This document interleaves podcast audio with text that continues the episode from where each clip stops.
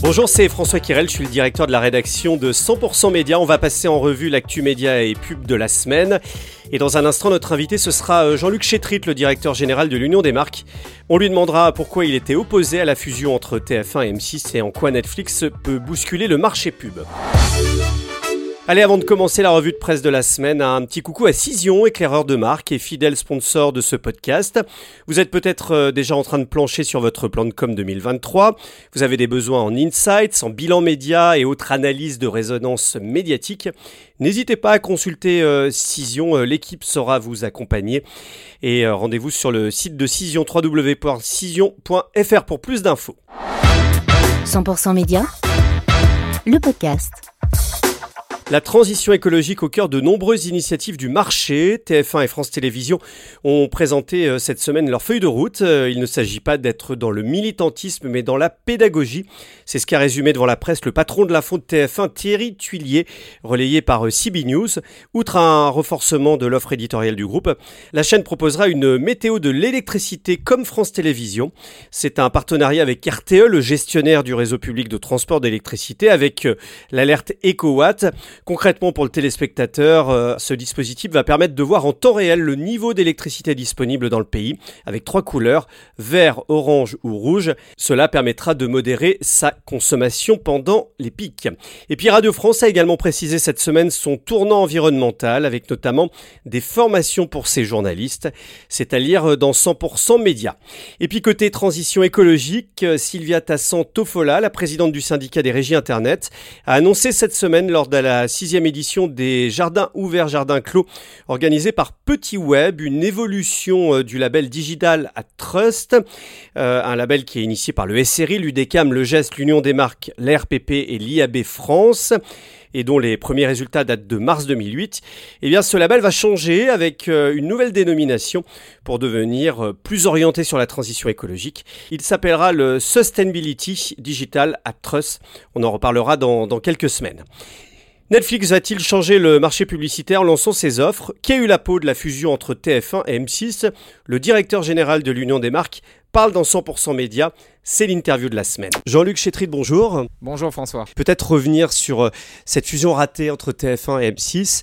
Euh, je, pose la question de façon assez cash. Est-ce que c'est euh, l'Union des marques qui a fait capoter ce projet de fusion? Nous avons dit à l'autorité de la concurrence, la télévision, elle est unique, elle est non substituable avec le digital, elle est complémentaire. Et nous avons toujours reconnu les évolutions d'usage, les évolutions évidemment liées à la digitalisation des campagnes de communication des marques, mais nous avons et je pense que ce faisant, euh, nous n'avons pas été seuls au monde, puisque j'ai souvent consulté mes homologues à travers l'Europe pour savoir s'ils étaient sur la même ligne. C'est une ligne commune à toutes les associations professionnelles qui représentent les marques. La télévision, ça reste un moyen assez extraordinaire, broadcast, de parler en un instant, avec de la puissance, avec de l'écoute et de l'efficacité, parce que bah, l'expérience publicitaire en télévision, elle est mieux appréciée que dans d'autres univers. Eh bien, cet outil-là, il est unique. Et à ce moment-là, eh bien, en effet, la conséquence que l'autorité de la concurrence a, tirée de toutes ces questions qu'elle a posées au marché, c'est de maintenir, pour l'instant en tout cas,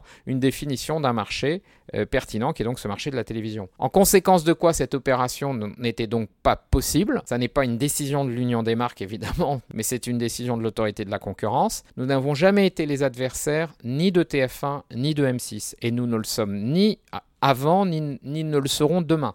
Nous avons toujours milité pour qu'il n'y ait pas d'asymétrie réglementaire avec les plateformes digitales. Il ne faut pas que les chaînes de télévision aient des boulets aux pieds quand elles concourent face à des acteurs qui se développent sur le marché français. La publicité segmentée ne vient que d'arriver. Des secteurs sont encore interdits à la télévision. Il y a un certain nombre de règles, de quotas qui s'appliquent aux chaînes de télévision qui ne s'appliquent pas de la même façon aux plateformes. Donc il faut faire en sorte que nous puissions aider ces chaînes à se transformer. Elles ont conduit des transformations, il faut qu'elles poursuivent, il faut qu'elles nouent des alliances, enfin elles, font tout ça très bien, elles ont des actionnaires puissants, elles ont des résultats financiers qui leur permettent de faire ces transformations. Parce que au final, les marques, ce qu'elles veulent, c'est investir plutôt dans des acteurs français. Elles veulent investir dans des acteurs euh, nationaux, européens. Aujourd'hui, nous n'avons pas été capables d'avoir un Netflix à la française, mais qu'est-ce qui nous l'interdit? Parfois, la réglementation, la régulation. Alors le tourbillon actuel, c'est euh, l'arrivée prochaine d'un Netflix, d'un Disney Plus sur la publicité. Est-ce que cette arrivée peut changer quelque chose sur le marché pub en France? Alors l'arrivée de Netflix sur la publicité, ça a été une surprise pour certains, parce que le modèle historique de Netflix était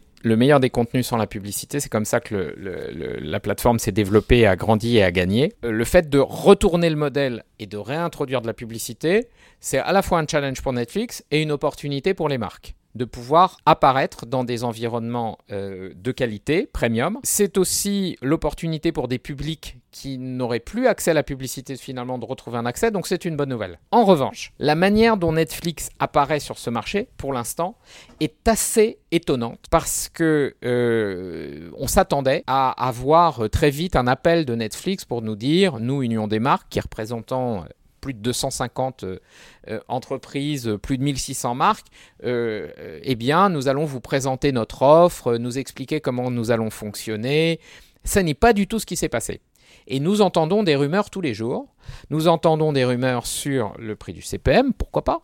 Mais nous entendons aussi que apparemment Netflix n'avait pas vocation à se faire mesurer par médiamétrie. C'est inacceptable. On ne peut pas euh, rentrer dans un marché publicitaire et ne pas accepter les règles du jeu. C'est la même chose pour Prime Video d'ailleurs, hein, euh, qui pour l'instant n'est pas mesuré, qui doit être mesuré.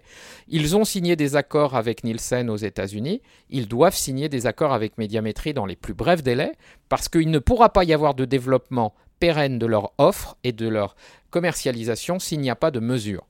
Donc il nous faut de la mesure certifiée il nous faut de la transparence parce que là aussi j'entends dire qu'il y aurait des deals qui seraient construits avec des agences. Euh, je rappelle que la loi Sapin est extrêmement précise sur la transparence économique qui doit s'opérer entre un acteur des médias et les clients les agences le savent et je, compte sur elles pour le rappeler euh, à Netflix, euh, il nous faut opérer selon les règles du marché français. Donc on est très content d'accueillir Netflix en France dans le marché de la publicité, mais Netflix devra, comme partout, comme tous les autres acteurs, s'adapter aux règles du marché français. C'était Jean-Luc Chétrit, le directeur général de l'Union des marques. Retrouvez d'ailleurs euh, l'interview complète en version écrite ce lundi dans la newsletter 100% Média. Et pour être complet sur le lancement des offres publicitaires de Netflix, après euh, les fuites sur le montant exorbitant du CPM à 49 euros que pratiquerait la plateforme de streaming, Mintid, bien informé, estime que Netflix espère toucher 2,6 millions de viewers uniques chaque mois en France à partir du troisième trimestre 2023 avec ses offres moins chères avec de la publicité. Netflix euh, qui viserait les 40 millions d'utilisateurs exposés à la publicité d'ici euh, la fin de 2023 dans le monde. C'est une info du Wall Street Journal. C'est un peu plus de 20% de son nombre d'abonnés total. Le temps commence à être long pour les abonnés de Canal+, qui ne peuvent plus accéder aux chaînes du groupe TF1 après le différent commercial entre les deux groupes. Thierry Tuillier, directeur de l'info de TF1, on a fait le bilan sur France Info cette semaine avec un certain pessimisme. Quand on commence le journal, il nous manque à peu près 10% de notre euh, potentiel euh, téléspectateur. Les journaux sont, de TF1 sont très regardés dans les zones blanches. Et c'est à peu près 50% de la baisse d'audience se passe dans les zones blanches. Donc c'est un très fort impact. Et quand euh, bah, on baisse de 10%, le journal concurrent augmente de 10%. Donc en fait, on a un delta de quasi 20%. Alors nous, nous sommes prêts à parler. c'est ce qu'a rappelé Gilles Pélisson, qui évidemment conduit ces, discussions, ces négociations. Et pour l'instant, la discussion n'est pas n'a pas reprise. Voilà, il est vrai qu'on est dans un blocage sans perspective précise. Et puis la session de M6, euh, au moins trois offres ont été déposées, c'est ce qu'on a appris cette semaine. Le calendrier sera très tendu, prévient le président de l'autorité de la concurrence, c'est à dire dans le Figaro. Ce sera même ultra serré, estime de son côté le président de l'ARCOM, alors que la chaîne devra renouveler ses fréquences TNT l'année prochaine, ce qui l'empêchera de changer d'actionnaire pendant cinq ans. En bref, le budget du ministère de la Culture 2023 a été révélé. On apprend pas mal de choses avec les chaînes et les radios publiques qui devraient disposer l'an prochain d'un budget correspondant à une fraction de la TVA sur un montant de 3,81 milliards d'euros à lire dans Télérama, en hausse pour l'audiovisuel public de 114 millions d'euros. C'est Arte et France Média Monde qui voient le plus leur dotation grimper. Les crédits dédiés à la presse augmentent de 9,4% par rapport au budget de 2022, c'est à dire dans 100% médias. Et puis à l'agenda de la semaine prochaine, le one-to-one marketing à Biarritz, le rendez-vous marketing axé sur l'expérience client. 100% médias et partenaires, il sera sur place. On vous proposera d'ailleurs un épisode spécial de ce podcast depuis la ville du Pays Basque. C'est la fin de cet épisode. Abonnez-vous sur euh, Apple Podcast ou Spotify pour recevoir le prochain épisode le vendredi dès 7h du matin. Et puis merci à Moustique Studio pour la production et bien évidemment Cision pour son soutien.